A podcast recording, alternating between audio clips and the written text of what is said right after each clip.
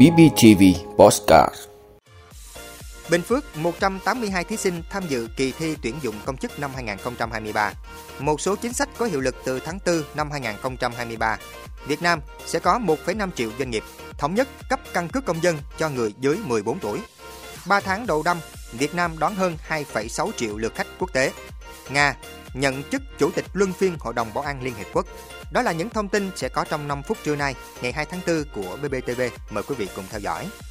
Thưa quý vị, sáng nay ngày 2 tháng 4 tại trường chính trị tỉnh, Hội đồng thi tuyển công chức tỉnh Bình Phước khai mạc kỳ thi tuyển dụng công chức năm 2023.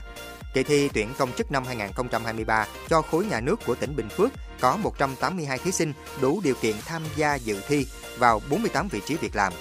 Theo quy định, các thí sinh sẽ phải tham dự hai vòng thi là vòng thi trắc nghiệm thực hiện trên giấy gồm 3 phần thi và kiến thức chung, ngoại ngữ, tin học. Thí sinh dự tuyển nếu trả lời đúng từ 50% số câu hỏi trở lên cho từng phần thi thì được thi tiếp vào vòng 2 môn nghiệp vụ chuyên ngành. Phó Bí thư tỉnh ủy, Chủ tịch Ủy ban nhân dân tỉnh, Chủ tịch Hội đồng thi tuyển công chức tỉnh Trần Tuệ Hiền nhấn mạnh, những năm qua, tỉnh ủy, ủy ban nhân dân tỉnh, các cấp các ngành đặc biệt quan tâm đến công tác cán bộ và coi việc nâng cao chất lượng đội ngũ công chức là nhiệm vụ quan trọng của các cơ quan đảng, chính quyền. Trong đó, việc thi tuyển để lựa chọn những người có phẩm chất, trình độ chuyên môn, năng lực công tác, am hiểu nghề nghiệp, nắm vững chủ trương, đường lối của Đảng, chính sách pháp luật của nhà nước, đáp ứng được yêu cầu nhiệm vụ trong tình hình mới. Đồng thời là một trong những giải pháp để tiến tới xây dựng nền công vụ trách nhiệm, năng động, minh bạch và hiệu quả, cũng như sự phát triển của cơ quan tổ chức nhà nước. Chủ tịch Ủy ban Nhân dân tỉnh Trần Tuệ Hiền cho rằng đây là kỳ thi có tính cạnh tranh cao, đề nghị các thành viên trong hội đồng thi tuyển, các bộ phận giúp việc có liên quan theo chức năng nhiệm vụ đã được phân công, nêu cao tinh thần trách nhiệm để tổ chức kỳ thi an toàn, nghiêm túc và đúng quy định. Các thí sinh chấp hành các nội quy quy chế của kỳ thi và phải thực sự bình tĩnh, tự tin, cố gắng vận dụng hiệu quả những kiến thức đã được học, sự hiểu biết để làm bài thi đạt kết quả cao nhất.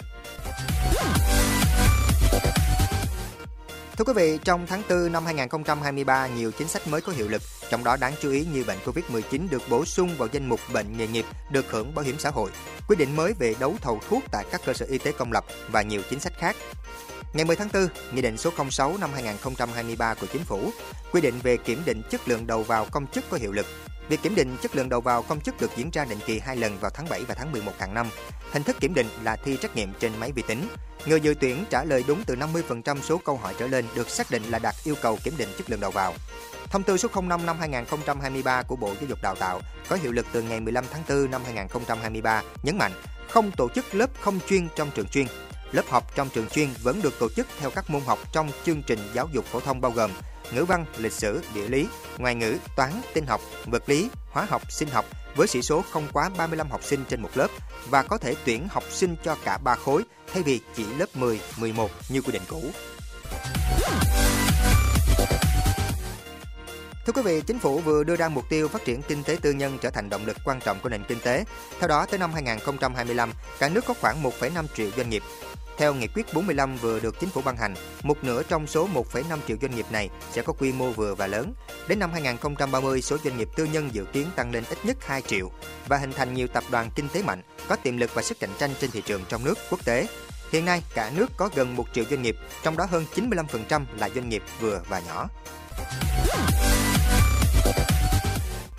Thưa quý vị, Chính phủ vừa có nghị quyết phiên họp chuyên đề về xây dựng pháp luật tháng 3 năm 2023 đã quyết nghị về việc xây dựng dự án luật căn cước công dân sửa đổi. Theo đó, thống nhất đổi tên thành luật căn cước. Chính phủ quy định chi tiết nội dung về thu thập, cập nhật, kết nối, chia sẻ, khai thác và sử dụng thông tin trong cơ sở dữ liệu căn cước. Đáng chú ý, chính phủ cũng quyết nghị về việc cấp căn cước công dân cho người dưới 14 tuổi, đồng thời giao cơ quan soạn thảo cần tiếp tục đánh giá tác động, ra soát, nghiên cứu kỹ, đảm bảo khả thi, tránh gây xung đột với các quy định pháp luật liên quan. Quy định các nội dung trong luật phải mang tính ổn định, thống nhất cao. Những nội dung mới còn biến động thì giao chính phủ quy định đảm bảo linh hoạt trong điều hành, kịp thời điều chỉnh cho phù hợp thực tiễn tiếp tục ra soát các điều ước quốc tế liên quan có quy định phù hợp với đặc điểm điều kiện của Việt Nam, sự phát triển công nghệ. Nguyên tắc là tạo thuận lợi tối đa cho người dân khi sử dụng căn cước trong các giao dịch, đảm bảo bí mật đời tư, bí mật cá nhân theo quy định. Thưa quý vị, theo Tổng cục Du lịch, lượng khách du lịch quốc tế đến Việt Nam tháng 3 năm 2023 đạt 895.000 425 lượt, giảm 4% so với tháng 2 năm 2023, song gấp 21,5 lần so với cùng kỳ năm trước. Tổng số khách du lịch quốc tế đến Việt Nam trong quý 1 đạt hơn 2,6 triệu lượt khách, gấp 29,7 lần năm trước, nhưng chỉ bằng 60% so với năm 2019, năm chưa xảy ra dịch Covid-19. Các thị trường khách quốc tế lớn nhất gồm Hàn Quốc, Trung Quốc, Mỹ, Thái Lan, Nhật, Malaysia, Singapore, Campuchia. Trong đó, khách đến bằng đường hàng không đạt 2,4 triệu lượt người, chiếm 89,8% lượng khách quốc tế đến Việt Nam và gấp 29,4 lần so với cùng kỳ năm trước. Bằng đường bộ đạt 241.900 lượt người, chiếm 9% và gấp 28 lần. Bằng đường biển đạt 33.700 lượt người, chiếm 1,2% và gấp 936,3 lần. Bên cạnh đó, lượng khách du lịch nội địa tháng 3 năm 2023 ước đạt 7,5 triệu lượt khách, trong đó có khoảng 5 triệu lượt khách có lưu trú. Tổng số khách du lịch nội địa trong quý 1 đạt 27,7 triệu lượt khách. Tổng thu từ khách du lịch 3 tháng đầu năm 2023 ước đạt 137.000 tỷ đồng. Thưa quý vị, kể từ ngày 1 tháng 4, Nga chính thức đảm nhận chức Chủ tịch Luân phiên Hội đồng Bảo an Liên Hợp Quốc, bất chấp việc Ukraine kêu gọi các nước thành viên ngăn chặn việc này. Theo quy định, 15 nước thành viên Hội đồng Bảo an Liên Hợp Quốc, trong đó có 5 thành viên thường trực gồm Nga, Anh, Mỹ, Pháp, Trung Quốc sẽ luân phiên đảm nhiệm ghế chủ tịch cơ quan này trong một tháng. Nga đảm nhận nhiệm vụ này chính thức từ ngày 1 tháng 4. Mặc dù Ukraine kêu gọi các nước thành viên Hội đồng Bảo an ngăn chặn Nga đảm nhận ghế chủ tịch, nhưng chính Mỹ cũng thừa nhận điều đó là không thể. Vai trò chủ tịch nói trên chủ yếu mang tính thủ tục, ngoài việc chủ trì các cuộc họp, chức chủ tịch không có thêm bất kỳ quyền hạn nào. Tuy nhiên, đại sứ Nga tại Liên Hiệp Quốc nói với hãng tin TASS của Nga rằng ông dự định giám sát một số cuộc tranh luận, trong đó có cuộc tranh luận về kiểm soát vũ khí.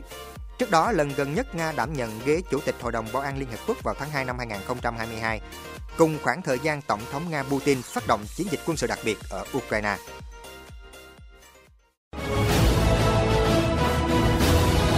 Ơn quý vị đã luôn ủng hộ các chương trình của Đài Phát thanh truyền hình và báo Bình Phước. Nếu có nhu cầu đăng thông tin quảng cáo ra vặt, quý khách hàng vui lòng liên hệ phòng dịch vụ quảng cáo phát hành số điện thoại 02713 887065.